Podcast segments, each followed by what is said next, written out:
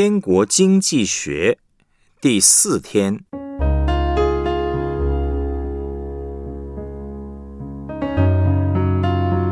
马门与上帝。提摩太前书六章六到十节。然而敬虔加上知足的心，便是大力了，因为我们没有带什么到世上来，也不能带什么去。只要有衣有食，就当知足。但那些想要发财的人，就陷在迷惑，落在网罗和许多无知有害的私欲里，叫人沉在败坏和灭亡中。贪财是万恶之根。有人贪恋钱财，就被引诱离了真道，用许多愁苦把自己刺透了。提摩太前书六章十七到十九节，你要嘱咐那些今世富足的人，不要自高，也不要倚靠无定的钱财，只要倚靠那后赐百物给我们享受的上帝。又要嘱咐他们行善，在好事上富足，甘心施舍，乐意供给人，为自己积成美好的根基，预备将来。叫他们持定那真正的生命。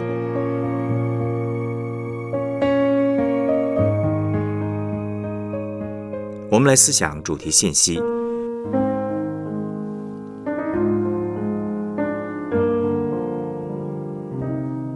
面对金钱，保罗怎么样提醒我们呢？面对金钱，最根本、最核心的问题是什么？在提摩太前书六章当中，保罗提醒我们最根本的问题是：到底谁是上帝？面对金钱，通常人会有两个倾向：第一个呢是自己想做上帝；第二，把金钱当做上帝。若是我们不让上帝做上帝，就是自己想做上帝，或者是把金钱当做上帝。所以保罗说，面对金钱，最重要的是要敬钱。所谓敬钱，就是敬畏主，承认上帝是至高至大的。当我们不敬钱的时候，就会自高，自己做上帝，或者是把钱当做上帝，以致被引诱离开真道，结果就会被很多的愁苦所刺透。这在人生是一个铁律。一个人呢，若是不把上帝当上帝，人生一定充满愁苦。那么，面对金钱，我们如何才能知道自己是不是真的把上帝当作上帝呢？有两个试金石可以测出。第一呢，是对收入是否有知足的心。知足与否是一个很好的指标。我们对我们所拥有的。若是感到不满足，就会贪，就会想要发财；若是有知足的心，就会因为知足而长乐。第二呢，是在支出上是否愿意分享，愿意甘心施舍，也就是给不给得出去。若是难以给出去，表示我们还没有安全感，害怕失去，这样呢也会被愁苦所刺透。相反的，愿意分享的人会有喜乐。若是想知道自己在金钱上面是否把上帝当上帝，那就要以是否知足和是否分享来检视。金钱暴露了人的罪性。我曾经在报纸上读到，国家为了补偿在戒严时代曾经受冤入狱的人，设立了一个基金。在过去几年呢，已经拨出了大约一百二十亿的赔偿金。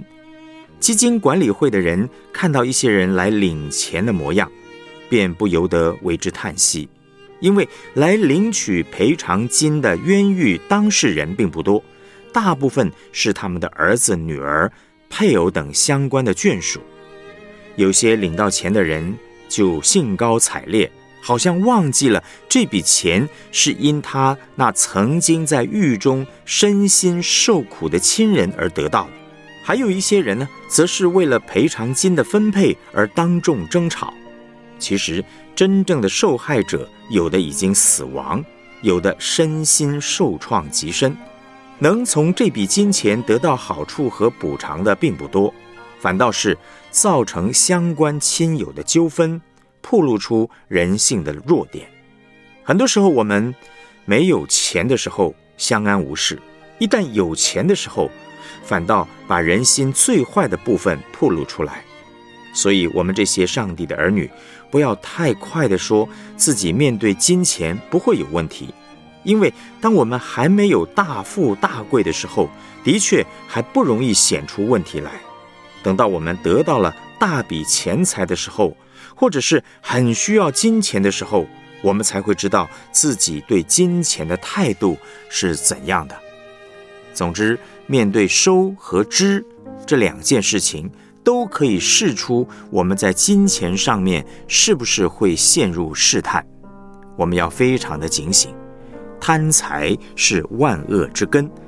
保罗在以弗所书第五章第五节当中也说到，有贪心的，就与拜偶像的一样。道理就在于此，贪财就是自己想做上帝，或是把钱财当做上帝，这个就是拜偶像。求主帮助我们面对金钱时，是把上帝当作上帝，而不是自己做上帝，也不是把金钱当作上帝。也求主帮助我们存感谢知足的心，享受主丰富的供应，并且能够与人分享。我们来思想两个问题。根据本篇的信息，面对金钱，人有哪两种错误的倾向呢？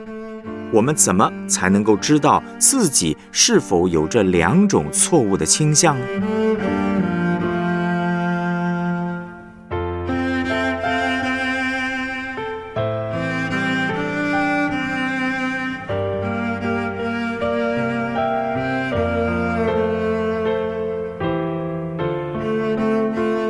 检视一下自己对金钱的满足感如何？上一次做出金钱分享是何时呢？有什么样的感觉？而现在关于分享金钱，你有什么样的困难呢？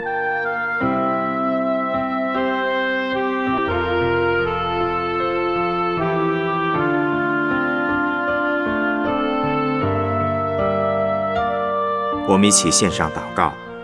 主耶稣，谢谢你光照我在金钱上面的软弱，让我可以从拜偶像的罪当中得到自由。我要将自己内心的满足放在你身上，让你的爱充满我，使我能以你为乐。奉主耶稣基督的名祷告，阿门。